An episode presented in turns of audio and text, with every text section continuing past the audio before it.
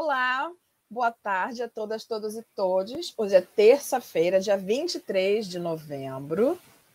Pois é, estamos cada vez mais próximos do fim do ano e vai chegar 2022. E ai, socorro, o que a vida nos reserva, não é mesmo? Nós saímos de uma semana bastante quente, né?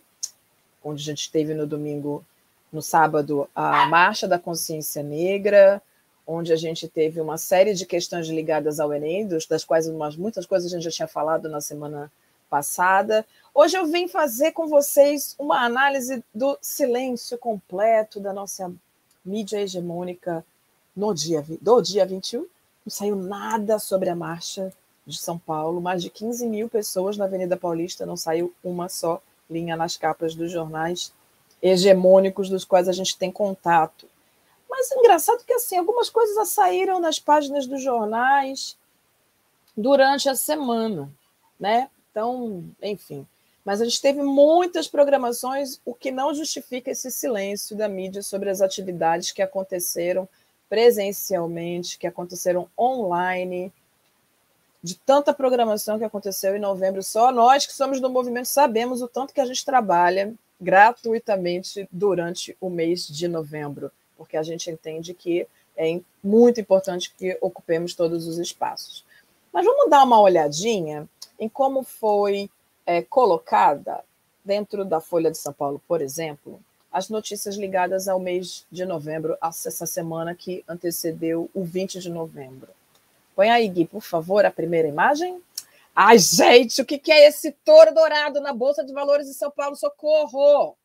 Socorro!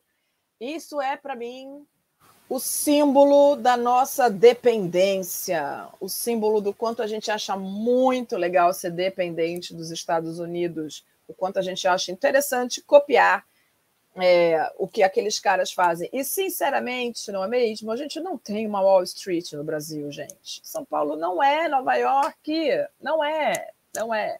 E aí achei maravilhoso que um grupo de jovens foi lá e pichou o torão dourado e virou qualquer negócio, né? Mas é isso. Vamos fazer o quê? Né? A próxima imagem, por favor, Aí, neste esse dia dessa página da Folha de São Paulo, do dia 17 de novembro. Então, a semana que antecedia, alguns dias antes do, do 20 de novembro, o dia da consciência negra. E aí aparecem esse artigo, né, essa indicação desse artigo do Douglas Belchior, que é da Coalizão Negra e que esteve na COP26 para falar sobre as questões climáticas e sobre a, falta de compromisso do nosso governo federal com o nosso povo negro, né? E aí o Douglas Belchior, que é um historiador, escreve para uh, ele, elezinho, então, a gente está falando de um artigo de opinião. Ele escreve que existe um novo colonialismo pintado de verde. E aí ele está fazendo uma crítica uh, muito forte sobre essas políticas ambientais que, sinceramente, minha gente brasileira, quando a gente para para pensar que os caras estão fazendo um plano para parar de fazer queimas ilegais até 2028, significa que eles vão fazer uma lei para tornar todas as queimadas legais?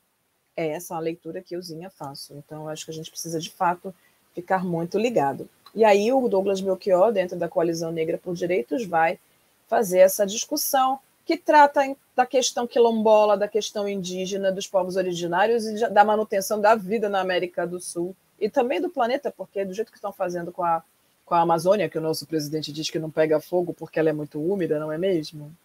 Fico preocupada com essa ideia dele, mas ok. Vai que tem outros presidentes acreditando nessa mesma coisa, não é mesmo? Mas a, o, a, o grande lance para mim de importante de apontar nesse sentido é a Folha de São Paulo coloca um artigo de opinião para falar sobre um assunto. Não é a Folha se posicionando sobre o assunto.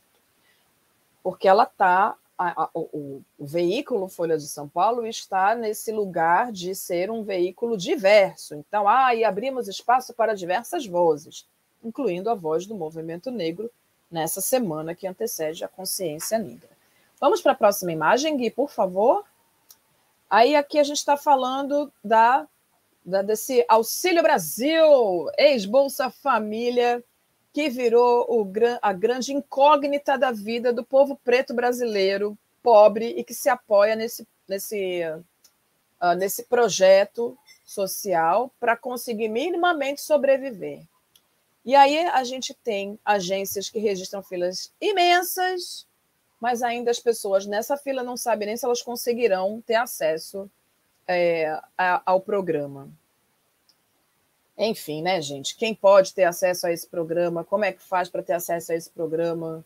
E a gente está nessa incógnita e sabemos exatamente qual é o tipo de público que é, precisa desse tipo de auxílio. Queria aqui só fazer um alerta sobre a questão do que era o Bolsa Família porque parece que as pessoas só se apoiam naquela coisa de que os pobres estão ali buscando uma esmola.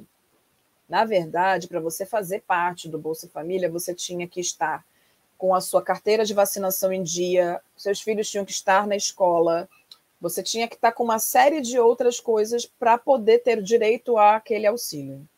Quando você acaba com o programa Bolsa Família, você acaba com a obrigatoriedade dessas pessoas de procurarem esses esses, esses, uh, esses sistemas de saúde, de educação, e também tira dos estados e municípios a obrigatoriedade de garantir para a Secretaria de Educação o oferecimento dessas vacinas, todas as vacinas, eu não estou falando só da vacina contra o Covid, mas estou falando de outras tantas vacinas que a gente já percebeu que também estão caindo a, a procura por elas, e também tira do governo a obrigatoriedade de dar um ensino de qualidade. Então, assim, esse programa um, Auxílio Brasil é uma grande falácia, porque está desobrigando tanto os estados e municípios a fazer o que eles têm obrigação de fazer, quanto de fazer com que essas pessoas entendam que certas coisas são direitos e obrigações delas com seus filhos e consigo próprios, enquanto cidadãos. A gente está vivendo um plano de desconstrução total dos nossos direitos concretos. A próxima imagem, por favor, Gui. Aí eu vim aqui ainda, esse aqui é dia 18, né? Falando ainda na Folha. E aí a gente tem aqui, então, mais algumas, uh, mais algumas um, falas de pessoas negras ainda ligadas a esse discurso diverso que a Folha abre para as pessoas falarem. Então, o reitor da Universidade Zumbi dos Palmares, José Vicente, tem um artigo dizendo por mais justiça e igualdade, cotas. Por que, que é importante essa discussão na atualidade? Porque no ano que vem vão ser, vai ser discutida se é, haverá manutenção das cotas nas universidades públicas de graduação e pós-graduação, ou se o programa já deu conta de fazer o que tinha que fazer. Passado 10 anos, agora é o processo de análise, de avaliação do resultado desse projeto e como isso vai uh, vai ser visto dentro das universidades. Isso muito me preocupa, minha gente brasileira, porque, na verdade, a gente já tem um ministro da Educação que disse, e aí vou dizer de novo, porque eu já falei disso aqui, mas que ele disse com todas as letras que a educação superior pública é para alguns, não é para todos. E a gente sabe muito bem o que tem nessas entrelinhas, não é mesmo? Quem são esses alguns que podem acessar? E quem são esses todos que não podem acessar? A gente bem sabe. E a cota ela abre a possibilidade de acesso para pessoas negras, pardas, indígenas, LGBTQIA, e as portadoras de PCI. Então, a gente precisa só garantir que as universidades se preparem para receber essas pessoas, e assim, quanto mais é diverso o quadro de alunos, isso se força que haja um processo também de igualdade e de diversidade no quadro docente, que é o que eles não querem mudar. Eles precisam fazer com que isso aconteça. E aí, juristas querem observatório contra o racismo. No Dia da Consciência Negra, então, a gente tem também um artigo falando sobre os juristas negros, advogados e juízes comprometidos com essa transformação social que querem exigir que haja um observatório contra o racismo e que e, e essa pressão faz com que aconteça também uma maior ascensão daqueles advogados ou daqueles estudantes que querem ser advogados e que são negros e que acham que aquele espaço não é para eles. é muito importante que tenhamos, sim, esse tipo de discussões. A próxima, Gui, por favor. Aqui a gente está falando agora das questões, ainda sobre as questões do 20 de novembro, e a gente tem aqui diplomatas negros veem mais diversidade, mas racismo velado, óbvio. E aí a gente está naquele processo de fazer com que, que esse é o discurso oficial, né? Uh, você precisa se esforçar, a tal da meritocracia. Você precisa se esforçar, e se esforçando você chega lá. Ai, que bonito. Se fosse verdade, não é mesmo? Mas não, não é verdade. A gente sabe muito bem o quanto é complicado conseguir chegar lá. E para ser diplomata exige línguas, exige uma, uma quantidade de horas de estudo imensa, e a gente sabe que o povo preto precisa comer. E aí, ou come, né? Então precisa trabalhar, ou estuda, e quando precisa fazer as duas coisas, uma das duas coisas fica mal feita, e é esse o grande lance, e por isso que é importante que a gente tenha, sim, um que mantenha as cotas em todos os sistemas possíveis para que a gente possa garantir acesso para pelo menos alguns de nós. E aí assim a gente consegue fazer com que as coisas aconteçam. Volta naquela imagem mesmo, por favor, Gui. Isso.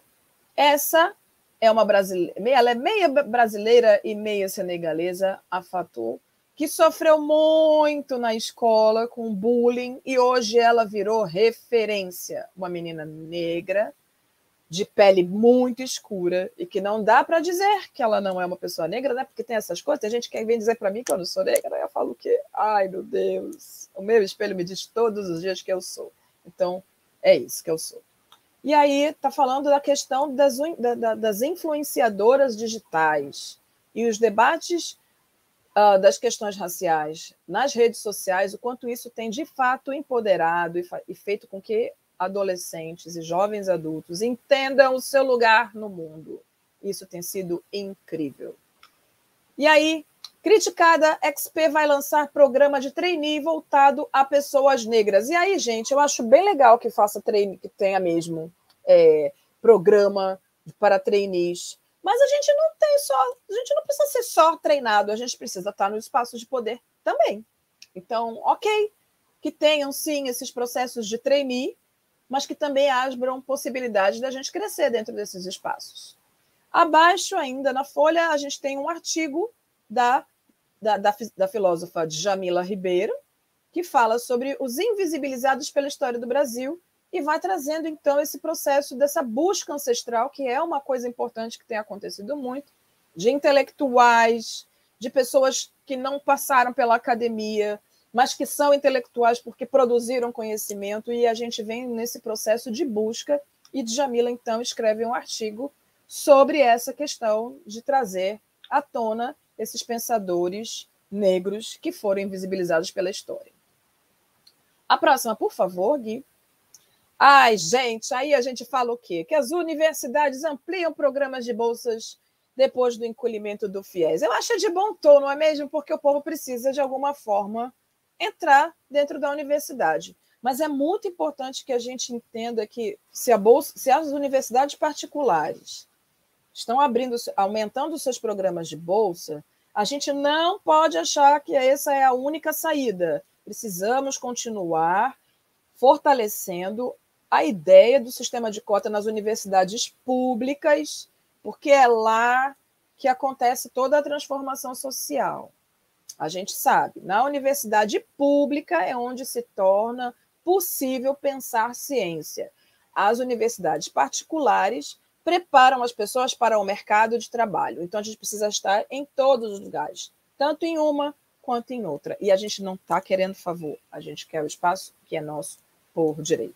E se o problema é o econômico, a gente sabe que tem muita gente que tem condição de bancar essas coisas, a gente pode buscar esse fortalecimento. Você pode voltar naquela imagem mesmo, por favor, Gui? Obrigada.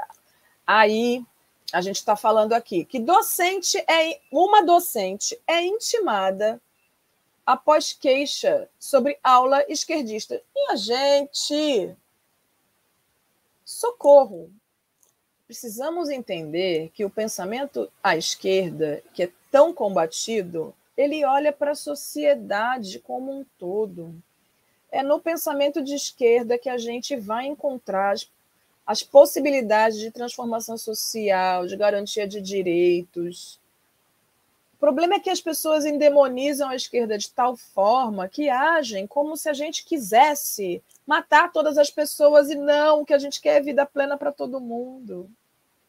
A gente quer que todo mundo tenha direito a ter um bom, a ter acesso ao tal do 5G que chegou agora, minha gente. E a gente só vai poder ter acesso ao 5G se a gente tiver condição igualitária de ter acesso.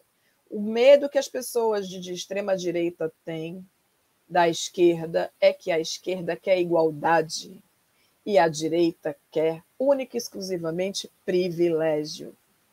E a gente cansou de ficar na base. E é por isso. Agora, uma professora coloca um posicionamento. Eu vou ser presa, gente. Se eu for dar aula, eu vou ser presa, porque não vai ter jeito. Como é que vai ser? Não sei se é diferente. É isso que eu sou. Mas eu não vou desistir também, porque eu já entendi que o meu lugar é onde eu puder estar, onde eu quero estar. E a gente precisa transformar essas questões e a sala de aula e todos os espaços. Por favor, Gui, volta naquela mesma que tem outras ali de cantinho. Ali no cantinho da, da, da. Isso. Aqui. Desigualdade no ensino superior para de cair. Ó. Sei não, hein? Eu não sei de onde eles estão falando isso, em que área que eles estão falando isso, qual é a estatística que eles têm nesse sentido, porque, ó, quando eu vou para a universidade até para dar aula, eu, o que eu vejo é outra coisa. Enfim. Mas vamos para a próxima, por favor. A matéria ali em cima falando que desemprego tem cara e cor. É, a gente já sabe disso faz muito tempo. Mas toda vez que a gente vai falar isso, o povo diz que é mimimi. Mas enfim, vamos lá. Uh, negras buscam reduzir fosso da tecnologia. A tecnologia nos invisibiliza, nos coloca num lugar subalterno eternamente. E muitas pessoas estão se organizando nesse sentido para que isso mude. E isso é muito importante. Futebol antirracista. Para conscientizar jovens atletas, clubes brasileiros promovem ações e trabalham temática do racismo nas categorias de base. Ou não é só na base, não. Tem que trabalhar na base, no médio, no alto, lá no escalão, lá na presidência dos clubes, em todos os espaços, colocar técnicos negros para treinar esses times, fazer com que as pessoas entendam que essa subalternidade inventada lá no século XIX, de que o negro não era capaz de fazer uma série de coisas porque ele era burro, não é verdade, não se sustenta. Enfim, racismo ambiental explicita disparidade em metrópoles. E aí, falando de racismo ambiental, que também é ligado à questão geográfica de ocupação dos territórios e como esses territórios são organizados e quem vive em tal território. Quando a gente fala, por exemplo, da questão da necropolítica, a gente fala é disso. Existe um, um, um pesquisador da USP na área da geografia que fala, que fala da necropolítica nas periferias de São Paulo e ele mostra, ele aponta dados estatísticos da quantidade de pessoas que não, não tendo acesso à saúde, morrem de câncer, sem saber que tinham câncer. Então, as estatísticas apontam para um número teoricamente baixo de, de alguns tipos de câncer, mas, na verdade, as pessoas não sabem que têm câncer. Isso é um projeto de necropolítica, porque a política da saúde não chega nesses territórios e essas pessoas não conseguem ter acesso a outros territórios, e aí isso acaba acontecendo de fato. Então, é desse plano que se fala. E quando a gente fala de racismo ambiental, é disso que se trata. Não estamos falando somente das questões ambientais verdes, como pensamos, mas das questões geográficas, do, do, do empobrecimento das periferias, do aumento das periferias, do embranquecimento dos centros em detrimento da, do enegrecimento dessas periferias. É disso que se trata. Ai, meu Deus do céu, 20 de novembro me deixa como? Meio zumbi, meio dandara. A próxima imagem, por favor, Gui. Agora estamos no Estadão. Aí eu vou contar para vocês a minha história da pesquisa do, dessa semana do Novembro Negro no Estadão. Na semana inteira não apareceu uma dica de nada na capa dos jornais do Estadão, e a gente já sabe que o Estadão é um homem branco velho, né, minha gente? capitalista até o osso, de extrema direita, e aí óbvio que ele não vai dar durante a semana inteira. No dia da consciência negra, ele deu essa matéria aqui. Que apenas 3% das universidades têm equilíbrio na proporção de docentes negros. Fiquei feliz, porque afinal de contas ele está falando comigo, uma pessoa que quer ser docente negra dentro de uma universidade pública. E aí ele fala que a única universidade pública desse, dessa pesquisa, que foi feita pelo Estadão, que aponta para isso é uma, uma, uma universidade no Amapá. E aí, isso é muito sintomático, porque as regiões com maior produção científica e o maior número de estudantes de pós-graduação negros estão na região Sudeste. E a região Sudeste, as universidades públicas da região Sudeste continuam não olhando para nós, não dando para a gente a oportunidade que a gente sabe que merece. E, pra, e quando a gente passa nos concursos, sempre há um porém na nossa contratação. E essa é uma questão que a gente precisa prestar mais atenção. A próxima, por favor, Gui. Então, aí no Estadão, nessa mesma página, a gente aqui está falando de algumas coisas que eles colocam uh, do, sobre o tema naquele, nesse dia. Então, propostas antirracistas crescem na Câmara, mas pauta fica travada. Por que, que a pauta fica travada, minha gente? Tem certas coisas que é só a gente parar para pensar um pouco. Inclusão racial começa a ganhar força dentro das empresas, e aí eu gostaria muito que se pensasse onde estão esses corpos negros. Não aceitaremos mais que a, os nossos corpos estejam somente ou nos espaços só de trainee, limpeza, faxina. Nós temos capacidade de estar nas diretorias. Nós temos capacidade para estar nos espaços de decisão dentro dessas empresas. E é isso que esperamos que as empresas comecem a fazer que abram outras oportunidades no sentido de fazer com que a gente mostre do que somos capazes. Nos esportes, futebol brasileiro registra 51 casos de injúria racial em 2021. Que maravilha que a injúria racial, racial virou crime agora, né? Porque agora a gente consegue minimamente fazer com que essas pessoas efetivamente paguem. Porque é impossível o esporte mais negro no Brasil, desde o seu nascimento, ainda precise ter que abrir processos para que as pessoas respeitem a outra por conta de sua ascendência. E novos talentos negros conquistam espaço e difundem arte e cultura. A gente viu nessa semana o mundo da, da moda explodindo de tanta gente incrível, linda e talentosa nas passarelas, a nossa moda tomando conta de tudo e que bom que é uma tendência, não é só uma moda ou uma coisa que vai acontecer e que vai passar. É tendência, e enquanto tendência fica, se transforma e modifica. É isso que é importante que a gente entenda. E que o Black Money é uma potência. E quem não nos quiser dentro vai perder esse Black Money. Por favor, a próxima, Gui. Aí o Globo, minha gente brasileira, o Globo faz a sua página inteira somente no dia 20 também, tal qual o Estadão.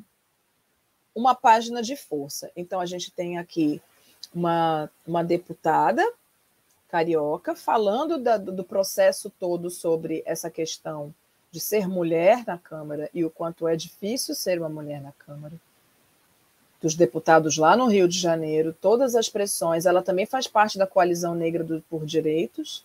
Na verdade, grande parte dessas, dessas pessoas hoje fazem parte da coalizão negra por direitos porque existe uma, uma força sendo construída bastante consistente no sentido de transformar e de bater o pé na porta para que os corpos negros possam, de fato, uh, habitar todos os espaços.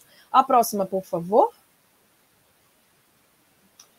Então, no Dia da Consciência Negra, a luta para mudar mentes e práticas. E aí está falando aqui da questão do direito, né, da área do direito, então que a injúria racial, uh, como chamaram o negro de macaco de auditório, ainda são práticas toleradas nas casas legislativas, e aí isso precisa ser alterado, e é maravilhoso justamente que a gente agora possa utilizar o termo injúria racial como um crime de racismo de fato. E aí aqui ao lado vem outras Vem outras coisas falando sobre a questão da ancestralidade, da memória. É, então, está falando aqui de legado, né? Então, na época, os historiadores refletem sobre, como retratar um país mais negro, na revista Época, sobre a questão de oportunidades de trabalho, né? então recrutar e avançar, a memória, muito importante que a gente trate, trabalhe com a questão da memória dos nossos negros, então a gente vê que essa é uma demanda importante e que intelectuais negros estão fazendo isso dentro das mídias hegemônicas, isso é muito importante. A próxima, por favor, Gui. Ai, gente, então, eu quero falar do touro de novo. O touro agora está sendo chamado como touro da discórdia. Achei ótimo. E aí, o touro da discórdia já tem segurança e grade de proteção. Ó, oh, aí a gente está falando do quê? De proteção do patrimônio. A gente precisava de, de proteção para nós, cidadãos, né? Não, mas aí fizeram o quê? Puseram lá a redinha em volta do touro, porque ele está sendo alvo de, de pichações, de memes, de críticas, porque ele é de muito mau gosto mesmo. E aí os seguranças estão dizendo que eles não vão ser babá de touro, minha gente.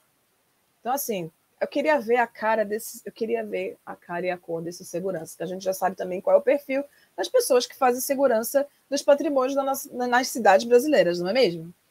Queria ver, mas eles já disseram que não vão ficar nesse trampo, não, porque afinal de contas, ser babá de touro, que nem se mexe, não é legal, não é mesmo?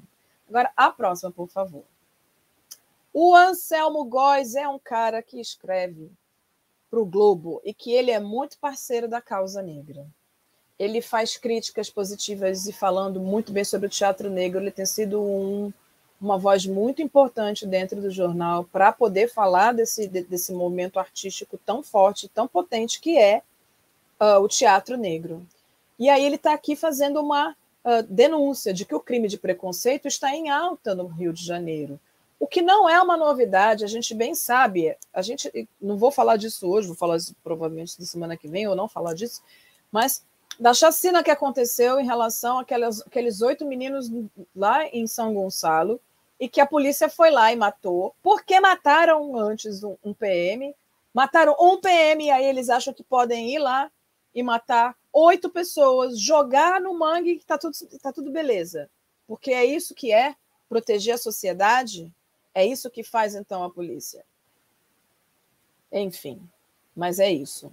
Então, Anselmo Góes, muito obrigada por ser voz dentro de uma mídia hegemônica tão forte como é o jornal O Globo.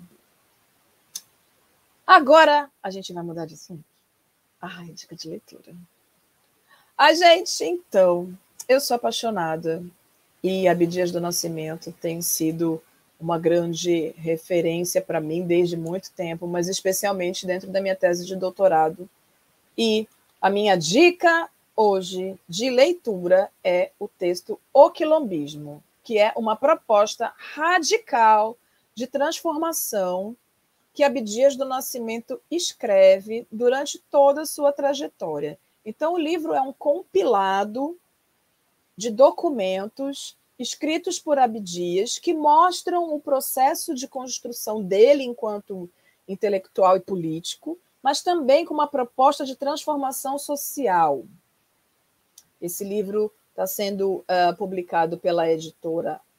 Peraí, pela, pela editora eu vou olhar aqui, minha gente, não é mesmo? Uh, o grande lance é que é maravilhoso esse livro pela, pela editora Ática e a gente precisa ler esse livro. Esse livro é essencial, essencial. O livro repõe todo o significado da presença do Abdias do Nascimento na agitação do problema africano no Brasil, e não mais do problema racial brasileiro, porque foi sempre assim que foi tratado, né? O problema do negro no Brasil. Roger Bastide fala do problema do negro, Florestan Fernandes fala do problema do negro, todos os grandes pesquisadores brancos falam do problema do negro, como se nós estivéssemos vindo para cá porque a gente quis. Pois é, este livro que você encontra, coloca o Quilombismo Abdias do Nascimento e você vai encontrar este documento para a ser vendido online, tá? E ele vai trabalhar essa questão do que a gente chama de haitianismo, que é uma um, que inicia o processo de liberação dos povos diaspóricos e de toda a diáspora africana a partir da revolução que houve no Haiti em 1809 e de tudo o que acontece até os dias de hoje. Apesar desse livro ter sido publicado uh, em 2004, ele é muito, muito, muito, muito, muito atual. Então, essa é a minha dica de leitura. Agora eu quero que vocês me digam o que vocês acham da minha dica cultural.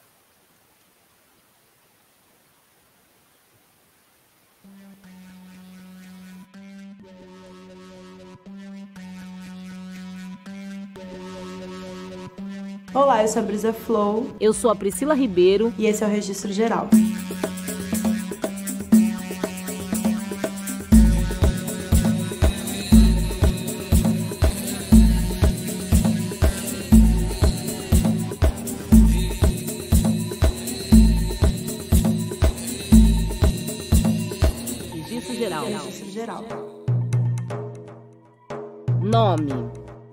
Palavra que se designa ou distingue qualquer pessoa, animal ou coisa. Os nomes surgiram na pré-história, junto com o início da linguagem. Acredita-se que, mesmo antes da invenção da escrita, os seres humanos já utilizavam imagens e sons para denominar coisas e seres. Dos Santos, da Costa, do Prado, da Silva, do Ai, gente, que lindeza! Essas mulheres lindas que vocês viram são grandes atrizes do teatro negro e se juntaram num grande coletivo para construir esse que é o documentário, a série documental Registro Geral. Podia ter saído antes da prova do Enem, né, minha gente? Que aí o povo ia parar de, de pensar: oh meu Deus, o que é essa questão do registro que foi grande, o grande tema da redação? Pois é, é disso que se trata. Então foi lançado agora no YouTube e aí é só entrar lá no YouTube e colocar registro geral que você vai encontrar esse primeiro episódio. Então tem que ficar de olho, porque outras coisas virão. Elas já fizeram uma série de, de eventos e elas atravessam esse processo da construção desse, dessa busca da identidade de quem somos a partir da arte, da poesia, do teatro e do cinema. Vale muito a pena assistir essas mulheres incríveis. apresentação Priscila Ribeiro e Brisa Flow. Produzido tudo pela Fuzue Filmes. Agora vamos ver com quem o professor Denis de Oliveira vai conversar na semana que vem, na nossa reprise do Farofa Crítica. A pesquisa começou na cidade de São Paulo, mas também na cidade de Ilhéus, lá na Bahia, e é uma pesquisa comparativa sobre condições de trabalho das trabalhadoras domésticas, né? E o nome original da, da pesquisa era é, combater a invisibilidade. Por quê? Porque trabalhadoras domésticas, o trabalho doméstico, o, a maior parte do tempo um trabalho invisível, né? Ele faz parte dessa dessa categoria do trabalho que a gente chama em geral trabalho informal e trabalho que em geral aqui no Brasil é fácil estabelecer o que é trabalho informal e trabalho sem carteira assinada, né? Uhum. Mas esse trabalho que fica fora das das leis do trabalho, né? Sim. E em geral é pouco regularizado e ele gera muitas situações de marginalidade do trabalho e, e também de abusos e violência. Pois é, a conversa na próxima quinta-feira, meio-dia e meia, do professor Denis no programa Farofa Crítica é com o pesquisador Jean Mayer. E ele é professor da Universidade de Concórdia, no Departamento de Ciência Política, lá no Canadá, minha gente. A pesquisa dele é ligada ao universo das empregadas domésticas. E aí, isso para ele é muito interessante de perceber. Aqui no Brasil, já que a gente fala de uma classe trabalhadora extremamente precarizada. Então, vale a pena acompanhar na quinta-feira que vem, uh, às 12h30, essa entrevista. Minha gente linda, esse é o nosso programa Mídia ao Ponto de hoje. Eu espero que vocês tenham gostado. Então, eu espero que você se inscreva no canal, deixe seu like, compartilhe e deixe seus comentários também. Uma linda semana para vocês. Beijo grande. Até o próximo programa.